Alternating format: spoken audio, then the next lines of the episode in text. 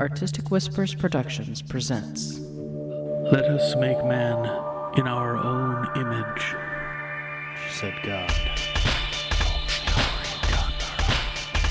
We create God. We create God. We create God. And we are the God.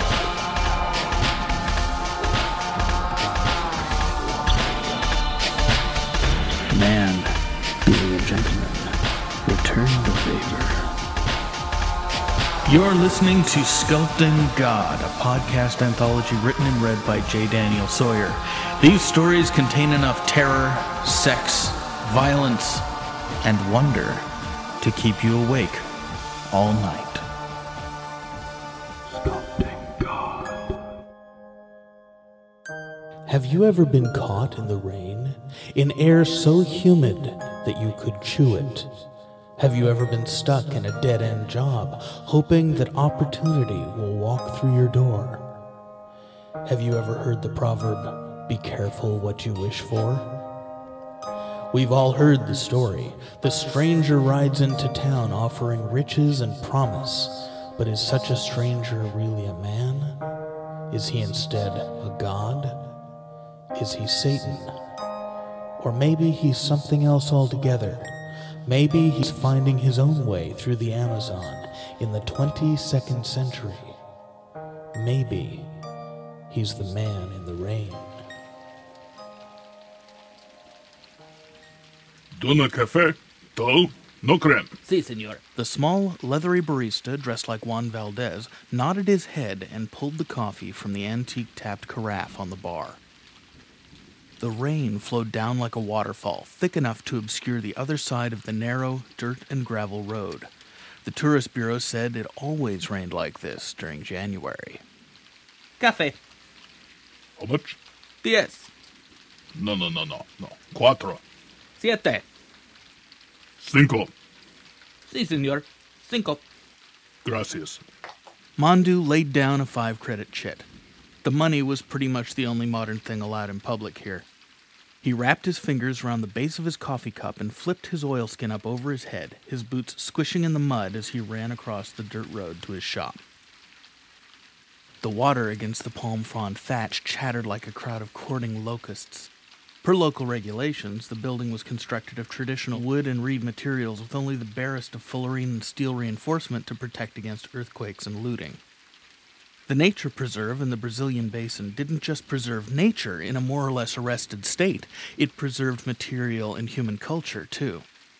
The 22nd century's answer to the Amish lived here men and women in various intermittents who wished to experience life as it once was in the wild days of the Amazon, along with a handful who wanted to disappear for a little while. Coffee on the counter, oilskin on the hook, Mondu hopped over the low gate and stepped up to the register. A customer, short, Asian, and heavily scarred, sat on the wicker chair in the small lobby. Seeing Mondu return from his coffee break, the man stood, meticulously folded his newspaper, and strode over to him like someone who'd forgotten to take his rejuves for a few years. Knotted joints, a man with arthritis eating at him like a. What do they call this fish? Piranhas, piranhas, piranhas. Yeah, something like that. Poor Cunter. Somebody should have given him the facts of life while he could have taken advantage for cheap. Nanobot joint lubrication was painless. Leg transplants weren't. I'll get it, amigo. Spanish never set well in his mouth, and he didn't dare try Portuguese. English was bad enough. The mishmash Creole he'd learned in the bowels of the Nigerian IT world was his first language, and he liked it that way. Efficient, short phrases stolen from English, Afrikaans, Mandarin, and half a dozen programming languages cobbled together to express thought elegantly, simply, and directly.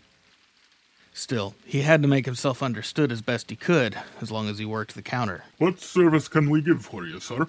The man set his Panama hat down on the glass top display case. Real glass, too, not the cheaper and stronger fullerene composite, and pointed at a gaudy native bracelet. The term native was used loosely. The Yanomami and Awa maintained show settlements as tourist attractions, but aside from their sentimental and commercial devotion to family history, they had long since melted into the South American Confederation's pot. Cui. E preco. A voice like cracked sheepskin. Mondu could understand the question perfectly well. Programming AIs for hierarchical metabase bots required a dozen different languages at least. Speaking them, well, it was quite another matter. That's it. 15 on a ticket. You speak English. That's it. I do. Good. I need this here. Having a ticket? Mondu hadn't seen the man before, but the boss might have dealt with him. The item he wanted wasn't one Mondu had logged in, so it was possible the customer was trying to reclaim a pawned item. What is a ticket? For returning customers are No, I have not been here before. How much? 25, less than you got something to hook. The customer rifled through his pockets and pulled out a ring, setting it on the table. Here. Gold. Mondu placed the ring under the scanner scope, sampling its purity and checking to make sure it didn't have a tracking mark that he'd have to remove. Good, good. Straight swap plus a ticket. Good for you? That will suffice. Mondu printed the claim number, carefully and by hand, on the ticket alongside its trade value and handed it to the customer. The man took it without meeting his gaze and shuffled out as if every step pained him. Aside from his walk, he didn't look that old, but then again, neither did Mondu. Cheap Rejuve kept looks from meaning much, and had done since as long ago as Mondu could remember. People looked the age they wanted to, and that's all there was to it. The rain still came. It felt safe. The thing he'd missed most about life back home after he left was the rain. His city, Calabar, grew straight up out of the middle of the rainforest in southern Nigeria, where, when the air wasn't thick enough to chew, it rained. The rain always felt right. Here, even though between the canopy and the clouds he rarely saw the sun, the rain made the jungle feel like all the parts of home he actually missed. And there weren't many of those. The thatch did leak a bit here and there. The boss kept a bunch of cotton towels under the counter to keep the glass clean. Mondu grabbed one and wiped it down, then settled onto a stool at the end of the counter, leaning up against the reed wall. He couldn't really tell where his sweat ended and the humidity and rain began, but he didn't really care. His coffee, still warm enough to drink, stank of too much cinnamon and over roasting, but the bitter smoothness of it slid down his gullet like chicha. From his perch, he had a view through the door and the rain of the cafe patio across the road. The array of umbrella hooded small tables were usually abandoned. Mondu assumed this was a seasonal phenomenon, but not this week. The man sitting at them arrived in a fedora hat and a trench coat to keep off the rain, far too warm for this weather. Now, for the third day in a row, he drank his coffee with his hat set on the table, as if reverence required his head remain uncovered in the presence of the ramshackle canteen. Rain or shine, mostly rain, he showed up precisely at 1200 and left precisely at 1250, as if he were billing by a psychiatrist's watch. A tourist might have stayed two days waiting for his guide to arrive for a trek through the jungle. A professional's schedule would have varied depending on the needs of the day. This man was more precise, and three days of waiting was too many. Mondu studied him for a while, wondering if he would stand and come into the shop. For days now, the stranger's eyes had scanned the environs as if he were waiting for someone. All that time, the one place Mondu hadn't caught him looking was at the old hock shop. If he was here for one of the boss's special services and wanted the boss to do it personally, he'd be waiting a while until the boss got back from his jaunt to Sao Paulo to see his mistress. The afternoon stretched on. No further foot traffic came in through the door. A couple of calls rang in on the antique phone, actually rang, like a bell. Freelance guys checking in for loitering clients, and tourists calling in advance asking if they carried steel machetes. He wished he had a computer. He hadn't been on the net in almost six months. For all he knew, the universe had been and gone in that time. He wanted a new wetware cube and a terminal to hook it up to just as it was being decanted. Use the delicate chemical signals to coax the fiber lines into place, stimulate it right to lay down the language strata, etch the programming onto the protoneurons, and come out the other end with a custom AI well suited to the ordered task. He missed the communion with the emerging mind, the challenge and precision of the work, the artistry.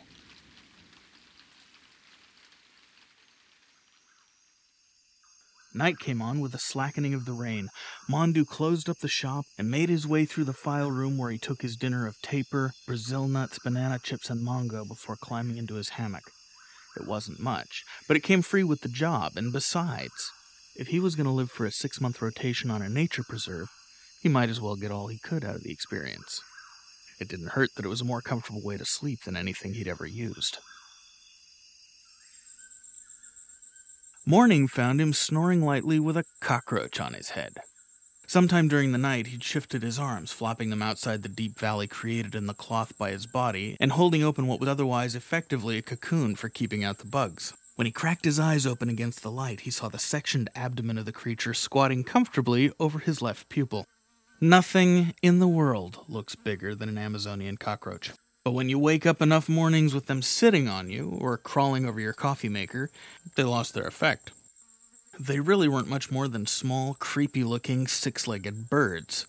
He flicked it off his forehead and rolled out of bed, landing squarely on his feet. The rain wasn't falling, but the humidity hadn't taken much notice.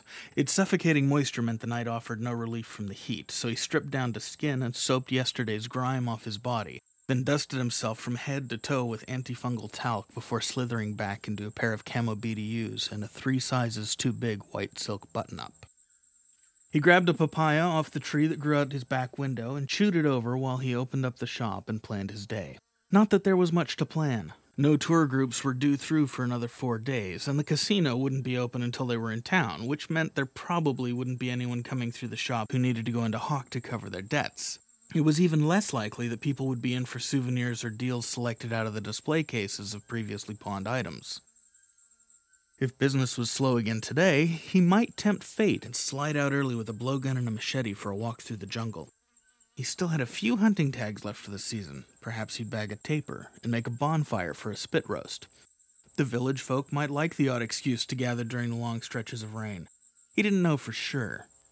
They weren't a sociable set.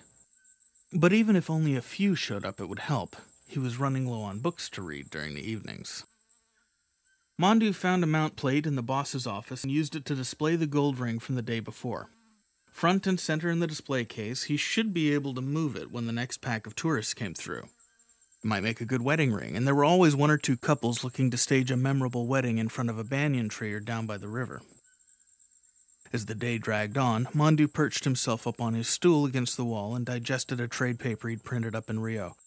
No PPDs allowed for residents in the preserve, so all his reading material was dead tree. There was no lack of trees to print them on, not in the Amazon. Nor, he thought as he nipped back to the old fashioned outhouse privy, for toilet paper. No saddles or suction here, no built in bidets, just a handful of paper to get enough of the crap off to keep his ass from staining his shorts. It wasn't really sanitary, but then, what in the 20th century had been? As he was marking his place in the book and pulling up his drawers, he heard a rapping on the counter. Hola. Si, senor. Un momento, por favor. Mondu grabbed his book and made his way between the inventory shelves to the front. There, at the display case come counter, stood the man in the rain. His white fedora rested loosely in his hand, and his half bald head glistened with water beads under the hot, old style incandescence. You speak English? An American. In the six months he'd been here, he hadn't seen a lot of Americans. Sit, sit. I speak English, okay? Good. This ring here, how much? Twenty. The man nodded. Then he chewed his bottom lip thoughtfully. And this here? The machete or the stylus? The machete. I have some hunting I may need to do. Do you have a license? We supply them. I do. Freedom of movement is important to me. Mondu's face broke into a broad smile. The man was looking for one of the boss's special services. A passport, probably, but it could be a national ID or a false account or any number of other things. It was a chance to do something fun. We have many tools available. The customer nodded. They understood each other. My needs are specific. As you can see from my suit, cleanliness is important to me. Will you need a privileges? No, just cleanliness.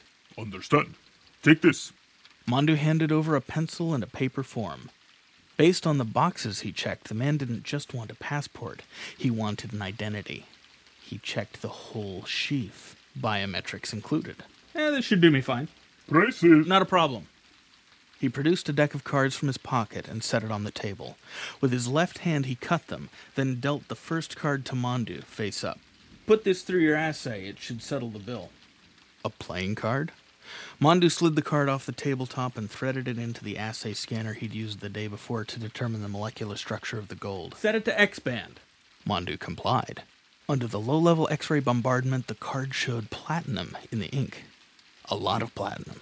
The boss set the store's exchange rate at 1,200 credits per ounce. Mondu looked back up at his customer. You have uh, how much? Two decks. Mondu nodded and did some quick mental calculations. It would more than cover the fee. Two decks for a full ID jacket. How long? Three hours. Done. Stand in front of register, please. Mondu flipped open the camera port concealed in the cash register. Eyes straight forward. The customer complied, and Mondu snapped his photo. The man in the rain donned his hat and tipped the brim to Mondu. I'll see you this evening. Without another word, he turned and walked away. Three hours was just enough time to work up a full ID jacket. Mondu's fingers danced between the scattered devices on the boss's desk in the office. Taking the photo and merging it into the watermark paper with the laser etcher, he carefully laid down a false name, encoded false issuing authority information into the threads laced through the paper for that purpose, looked up a copy of the notary's signature from three years ago, and carefully forged it. This was the part that took the longest. It required an actual signature, not a printed duplicate, and it had to be automatic. The difference between a forged signature and the thoughtless stroke of a pen from muscle memory showed up in the way the ink bled into the paper where the pen hesitated. And that wouldn't pass muster. A lot of the fine details were like that, little touches here and there that had to be done by hand. It was the imperfections that authenticated the documentation, the right kinds of random defects in just the right places.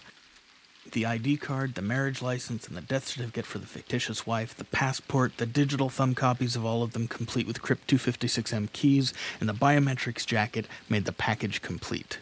Once Mondu had it all in order, he uploaded the keys to the SAA key server, from where they'd propagate across the net to the different customs authority systems. Biometrics were the easy part.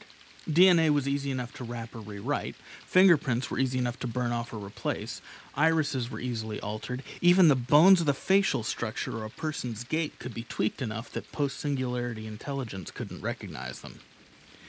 As such, biometrics cards were linked to the crypt keys that didn't change, and travelers were required to renew every two years to update any changes that they'd made through cosmetic, medical, prosthetic, or cyber organic procedures. When the customer returned, he could sample the fingerprints, the iris, the DNA, and the walk cycle. Mondu gathered up the scattered instances of forgery, returned the gadgets to their proper places, and set everything up to give the customer after he integrated the biometrics. He looked at the clock. 15:30. He had a good half hour before the customer came back. Just enough time to inhale some pineapple and a breast of peacock. Hey, boy! The voice from the front room sounded like the owner of the gold ring. Mondu dropped the last of the bones on his plate and emerged from the back to find the weathered Asian standing over the display case, looking with relief down at the property he'd evidently come to reclaim. Oh, wanting back the ring? Yes. 22 to get out a hock. Mondu reached into the display case and removed the ring from its pedestal. He set it spinning on the counter and reached for the proffered claim ticket and cash from the customer. Thank you. He grasped the cash and felt the oily residue on it. Wet he might have expected. Everything was wet here, but not oily. He left the cash on the counter and lifted his hand to look at it. As he did, his hand seemed to melt before his face. He felt a strange euphoria as he watched the flesh run like wax, and darkness closed across his vision like an iris. Mondu felt nothing as his head hit the ground and his scalp split, trickling a generous rivulet of blood down through the floorboards to fertilize the forest.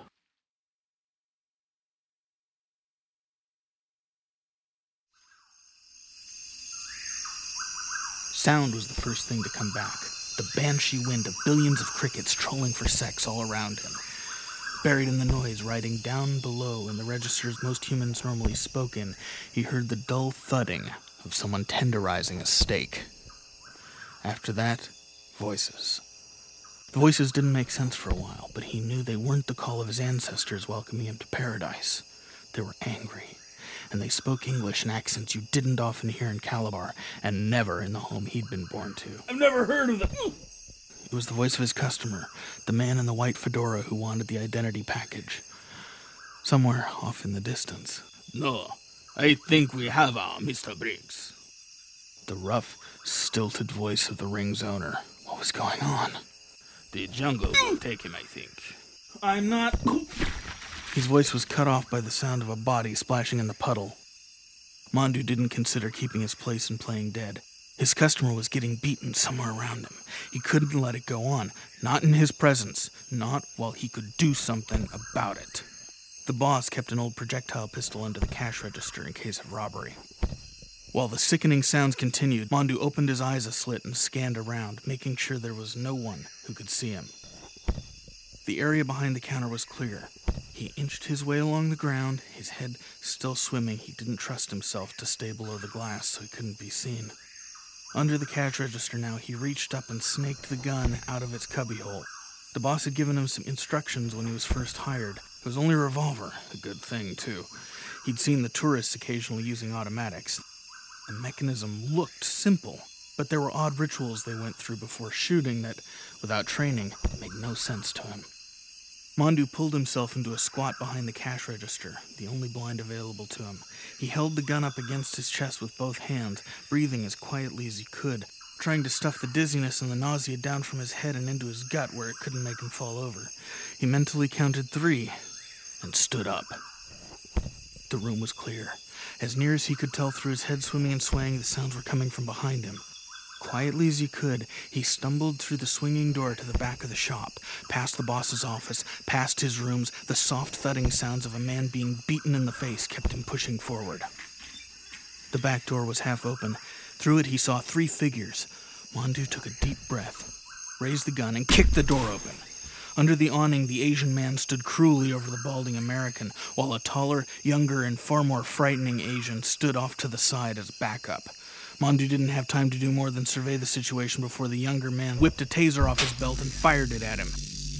Paralyzing, itching, numbness crawled over his skin and through his organs like a swarm of army ants, and he fell onto the ground again, his senses quitting under the abuse.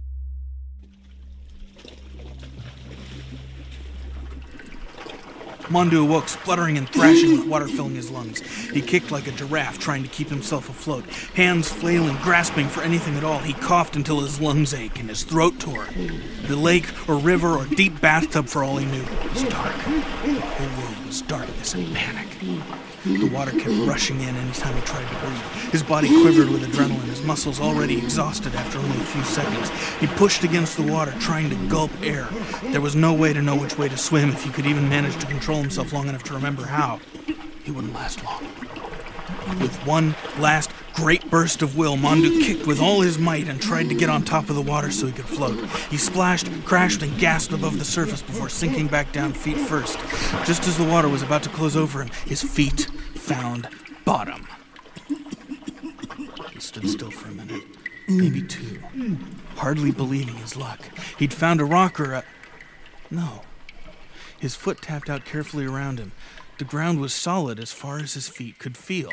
He was standing in no more than a meter and a half of water. He'd been drowning in no more than a meter and a half of water. Where was he?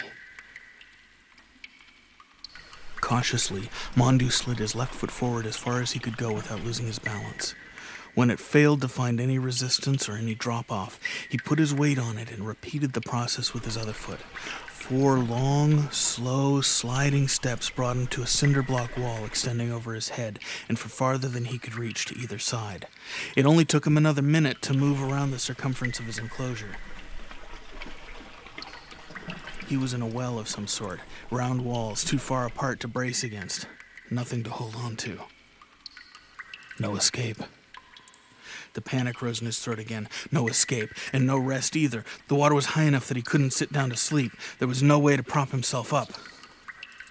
He was dead.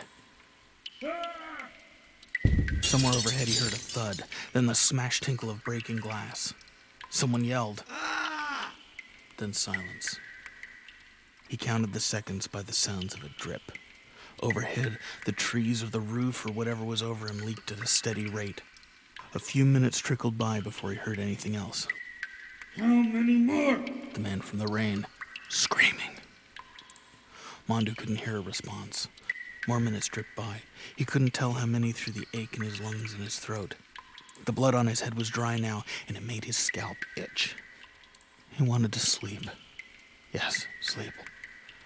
That was it. He could nap just for a little while. A crack snapped Mondu back to himself with the water up at his chin again. Hello? You down there? Hello? The passport customer. Hello? Stand back. Mondu pressed his back up against the wall. He heard two more hard cracks, then light flashed down into his hole. From two meters up, a board broke loose and fell towards him. Mondu covered his head as the sodden wood slammed into the water in front of him. Wan light streamed down through the hole, but to Mondu's eyes it was nearly blinding. A man's head poked into the opening. Are you the guy from the pawn shop? Sid, Sid, Sid, yes. Hold on a second. Terrible scraping and wrenching pierced his eardrums, and then the heavy wooden cover was pushed aside. The man shoved a cane down into the pit to him. Grab hold. Mondu did. His hands in the crook of the cane. He hauled on it as hard as he could while his feet scrambled and pushed him up the wall. The man at the other end of the cane pulled him up until he could reach the lip of the pit, and then pulled at his arms and his shirt while Mondu pushed himself up on the ground, swung his legs over the edge, and rolled out of the pit onto the earth. He lay there for a moment, catching his breath, and then pulled himself to his feet and looked down the pit. Wonder Sila. What is that? Looks like an old well or. Uh, it doesn't matter. Mondu stepped back from the pit and regarded his savior. In the irregular light spilling through on them from the bare bulb just on the other side of the door, the man looked different. He wasn't the embodiment of deliberation and patience he seemed earlier today. His hat was battered, and his white suit splattered and caked with blood. His own blood, viscous, flowed slowly out of a gash above his left ear. He dabbed at it unconsciously as he waited for Mondu to finish collecting his thoughts. Who was this man? Did he even want to know? Looking over the mud and gore streaked across the once white suit, he decided he'd rather not. Um, I, uh, um, thank you. Don't mention it. Come on, let's go. You still have that package for me? Sid, it's, it's ready. Let's get moving. Without looking at Mondu again, he walked up the half flight of decaying wooden steps and through the door. Mondu had little choice. He shrugged and followed after. The door led to a landing, and the stairs doubled back on themselves. The top of the flight opened into a restaurant kitchen. Two steps in, the smell hit him. Acrid, metallic, and vaguely repugnant, like rust and ammonia laid over a bedding of diarrhea. His stomach lurched. Excuse the mess, I've been doing some cooking. You still need biometrics, right? His companion grabbed a pair of poultry scissors and ducked behind the counter. Uh, uh, uh, uh, Sid, Sid, yes. Sorry, uh, what's that smell? A crunching, squishing sound came from behind the counter. Sorry about that. Like I said, The man grunted with exertion. I've been busy. Messy business. What's your line? You haven't spent your whole life hanging around in the jungle. Oh, that's, uh, special AI for custom apps. Like ship's computers with personality? No, no, no, no. Easy, old. Uh, the, take medical data and the special diagnostic AI which I have the remind, but no making medical decisions. Mondu hung back uncomfortably. Something told him he should give his savior some privacy behind the counter. Oh, you did that? One of them. The sickening sound came again. What the hell are you doing running a pawn shop at the ass end of nowhere? Oh, sorry. In the Calabar now, AI design AI. No work. Looking for new thing. Well, we all need to change sometimes. Mondu's curiosity got the better of him, and he screwed up his courage and walked towards the counter. Sid, Sid, and we. He stopped as his lunch lurched up in his throat. The man in the once white suit knelt next to someone in a leather vest. On that someone's back were three small sausages. Above the sausages, Mondu's customer held the body's hand. Only his hand. The arm wasn't attached anymore, and neither were three of the fingers. Mondu turned around and spilled the remains of his last meal on the floor. He wiped his mouth on his soaking sleeve and tried to find his tongue in the burning. What are you? What are. What? What are you? Biometrics. For the card. That sound again. Mondu heaved, but nothing was left to come up. Fondo? Life is. Uh, life is messy. Crunch. Don't walk around this way if you can't help it. The man, if he really was a man and not a demon, stood and grabbed a cup from the counter. He walked to the freezer as if it were the most natural thing in the world to eat a popsicle after dismembering another man's hand. He scooped the cup in the ice tray and returned it to the floor. Mondu closed his eyes, trying to remember what life was like before it was filled with blood and electricity and dark pits full of water. There! The jocularity in the voice unnerved him. That should keep them nice and fresh until. Ah, fuck. Yakuza. I should have known. Well, that fucking figures. He stood up and straightened his suit as if an even lapel line would make him look like he didn't just walk out of a slaughterhouse. Yakuza? Mondu had nothing else worth saying. He didn't even want to know the answer. He didn't want to know anything anymore. He just wanted to live through the day or the night or whatever it was alive and get lost in the morning. But he had to say something. He couldn't bear the silence. The dripping sounds of the leaking thatch. He couldn't cope with not knowing whether those drips were water or blood. As much as this man from the rain frightened Mondu, he was the only way out. Talking was better than sitting in the kitchen like an animal wondering where the next predator would come from. Japanese mafia. Mondu shook his head, not understanding. They're hired muscle for organized crime. They used to have a lot of power on their own before the war. Now the ones that are left are freelance hitmen. Why are... Some things, trust me, kid, you don't want to know. The man looked up and brushed his hands against each other. All you really need to know is that the world is full of people, and some of them are looking for me. Mondu nodded. I see. Don't worry about it. It's not your fight, and no one's going to tie you to But these how two. can you do this? You learn. Hope you never have to. Come on, we'll go get that card and I'll get out of your hair. You're lucky enough to still have some. The man gave Mondu an incongruous wink and led him around the corner. You might want to hold your nose and look away. It got a little messy through here. Mondu tried to do as instructed, but when he plugged his nose, he tasted the foul metallic tang, and he kept having to look up to avoid tripping over stools and limbs and cabinet doors. In front of them, hanging from his hair in the doorway, the Asian man who'd hocked the ring smiled ghoulishly at them with his neck. A dozen stab wounds peppered the front of his Guayabera shirt, and long slits down his forearms opened the muscle to the bone. Mondu. He was getting tired of saying it, but prayer was all he could think of to do. He swooned a little, and his hip crashed against the counter, and he caught himself. I said don't look! You have enough nightmares as it is. Come on, through here. He felt the stranger's strong hand grip his arm and pull him up, leading him through the rest of the kitchen, turning left at the meat gargoyle, and emerging out a back door into an alley.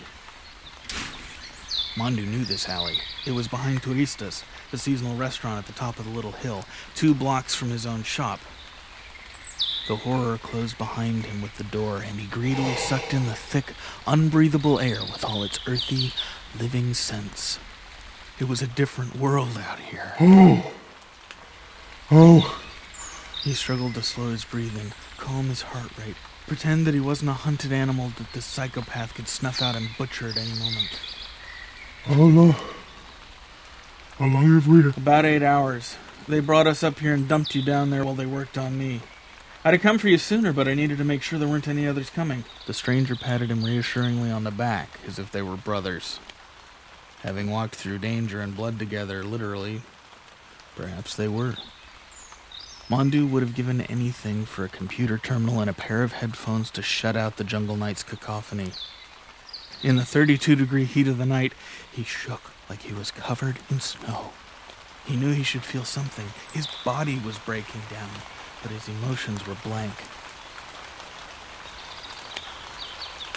What he had just seen had sucked his soul out through his eyes, and he didn't know if he would ever find it again. Still standing behind the restaurant, the man from the rain took off his hat and spread his arms wide, looking up at the sky with pagan welcome. He scrubbed the blood off his hands, off his face, and took his suit jacket off, wringing out the silk and pushing all the blood out of the white, and then hung it on the hook and did the same with the rest of his clothes. Gotta love these stain-proof silks. Finished with his cleaning, the man redressed, turned back to Mondu, and took him by the arm. Come on, I'll walk you back. Mondu stumbled forward roughly, his legs not quite remembering how to walk. As long as he was still, he was okay. When he started putting one foot in front of the other, the fear welled up in him and he tried to run away and run back all at once. Tears of rage and terror pushed out of his eyes, and he looked for something, anything, to grab onto, but he didn't know whether to kill it or hold it. Keep going. It'll pass. I promise. The smaller man's firm grip was the only thing that steadied him. Mondu let himself be marched out of the alley and onto the main street.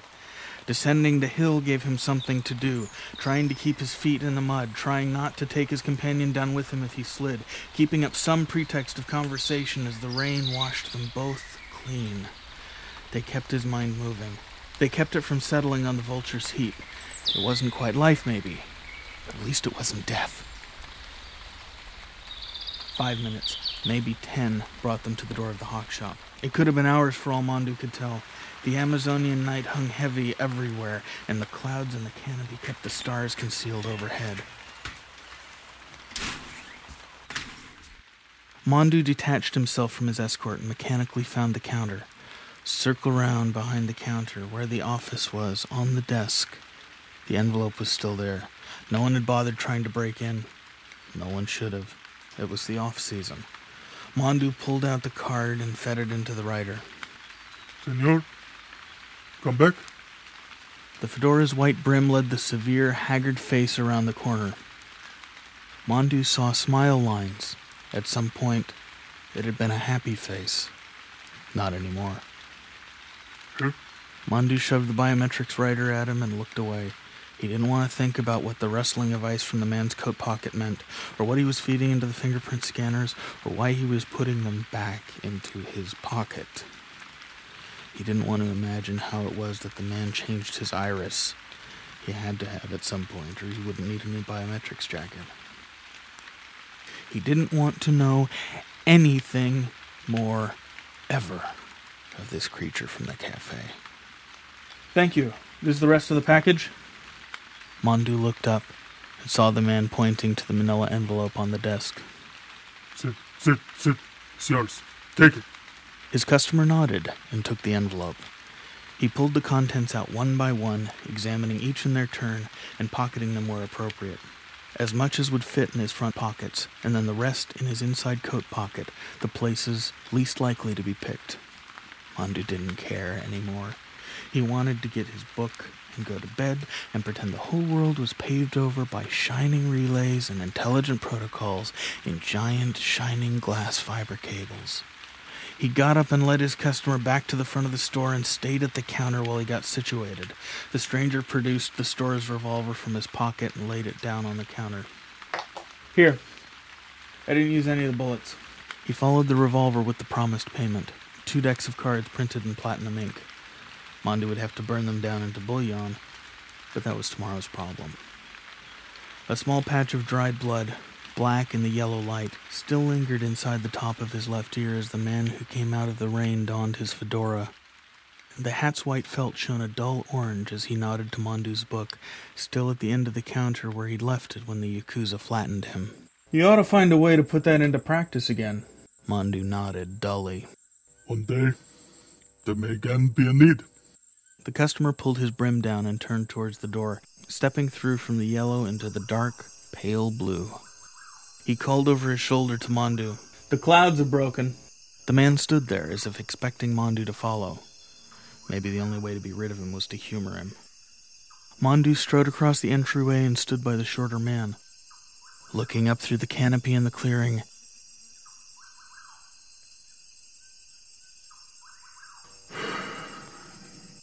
Lot of space out there. Yep. A man with your expertise could find a lot of opportunity up there. No, I think not. Moving up. Much money. There's a place up there. No one knows about it yet. They're gonna call it Nineveh. They're gonna need people like you to build it. If you can make it to the elevator, look for the MEO or the IBM pavilions. They will not be wanting someone with a history If you like. can do the job, that's what they'll care about. Clouds began creeping across the break in the canopy once more. Soon there would be only the blank gray of the cloudy sky, and then more rain. Mondu wanted to go back inside before the clouds closed over him again. He didn't want to stand next to this man who he'd watched do things he never thought he'd see. That man turned towards him and looked up to him. Thank you for trying to help. I. I did nothing. You worried enough about a stranger to risk your life. It is. the decent thing. The world's decency tank is empty most of the time. The stranger produced one more pack of cards from beneath his shirt. A money belt? Hmm, perhaps. He opened the box and dealt a hand of five and handed them to Mondu. Decent men should win sometimes. The man had just handed him enough money to get somewhere, even to the elevator if he really wanted to, because. Mondu couldn't begin to guess why. But it was clear now that the man wasn't going to kill him. He let out his breath, feeling the adrenaline subside. Not knowing how to respond to the gift, he merely nodded at his companion and said, You are a good man. The corners of the stranger's mouth twitched up, and he shook his head as if trying not to laugh at a private joke. I may be a lot of things. That isn't one of them. You saved my life. It was convenient. The man took his hat off, fiddled with the brim a moment, then nodded to himself and put it back on. Now that you have it back, do something useful with it. Don't take too long. None of us lives forever. Forever. A long time. He wondered again who this strange, brutal creature was. As the man took his first step down whatever road lay in front of him, Mondu caught him around the arm. Wait. What is your name? The man looked sidelong and raised an eyebrow, as if Mondu had just asked the most foolish question in the world. Then he smiled. You gave it to me. Let's see. The man dug down in his pocket and flipped open his new passport. Joss Kyle, freelance trader. Pleased to meet you. The newly minted Mr. Kyle returned the passport to his pocket, turned, and walked into the night. Mondu stood for a few more moments watching the cloudbreak repair itself, and then returned to his counter. He went about his business of locking up the store, then picked up his book and retired to his room to dream of being in a modern world again. The jungle was brutal. It was hot, and it was close. And he'd been here four months without getting to know anyone in the small community beyond a passing glance and an exchange of names. It was only ever supposed to be a way station while he figured out what to do. If he could find a way up there, he might be able to find work in AI again. The space elevator the stranger mentioned was in Ecuador, and now, thanks to the stranger, Mondu had just enough money to hop a shuttle to the mountains. The light from his hammock side lamp burned steady and low, throwing deep shadows over everything. Through the walls, the sounds of the ever living jungle played a riotous din, enough white noise to make any city dweller happy. It settled into the back of his mind, not as good as the thermoregulator pumps in a cluster farm, but for tonight, it would do.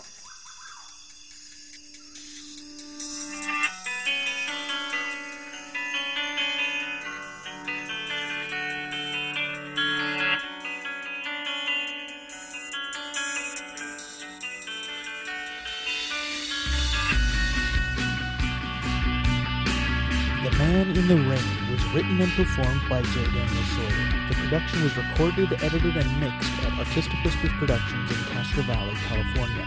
Music provided by PodSafe Network Music affiliated musicians and Terabay. Sound effects furnished by the Free Sound Project at www.freesound.org. This story is copyright 2008 J. Daniel Sawyer, and the recording is copyright 2008 Artistic Whispers Productions. This recording is licensed under a Creative Commons Attribution Non-Commercial No Derivatives 2.0 license, and all other rights are reserved to the author.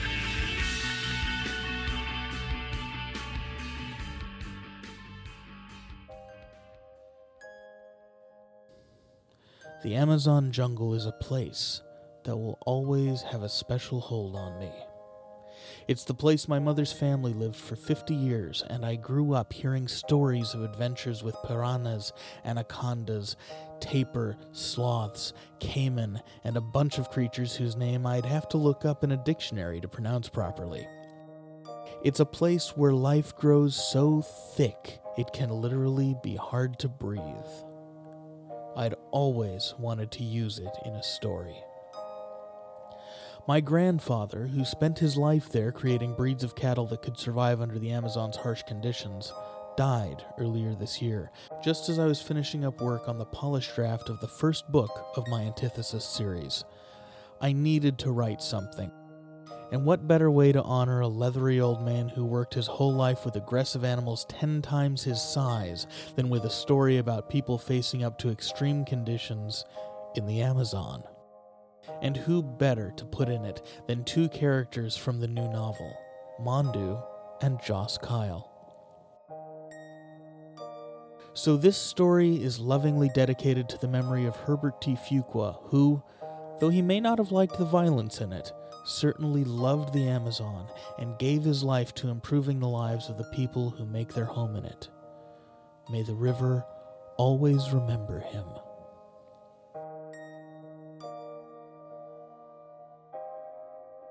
And now to business. This story is the first in the Antithesis series, a prequel of sorts to whet your appetite for the novels. And you don't have to wait long. This is a series of science fiction espionage thrillers that takes place in the 22nd century. They're violent, they're racy, they're sumptuous and oversensual, and they'll keep you on the edge of your seat. I hope you'll join me this Thursday, July 31st, 2008, at www.jdsawyer.net, probably sometime towards the evening. Just look at the right side of the page and you'll see a link for the Antithesis podcast feed. Book 1 is called Predestination and Other Games of Chance, and it'll keep you guessing until the last three minutes of the last episode. The downside of this endeavor is, until I get done producing the book, which will likely be mid September, there won't be any new Sculpting God episodes. But fear not, there are eight more stories in the Sculpting God corpus, and if I'm not careful, I might wind up writing one or two more to fit in there as well. There's still the story of the two peasant girls on a midnight adventure who happen upon a magical garden pool. There's the one about the town's secret in the Old South that pulls two lovers into a conspiracy they never imagined. There's the one about the man whose friend commits a murder that. Well, I don't want to give it all away. Suffice it to say that you ain't seen nothing yet. Stay subscribed to this feed and watch this space for announcements come September 30th. There will be news. Until then. Sculpting God is written and directed by J. Daniel Sawyer. Web design, production, and post production services provided by Artistic Whispers Productions, www.artisticwhispers.com. Theme music for this podcast provided by Podsafe Music Network artists 100 Year Picnic and 2012.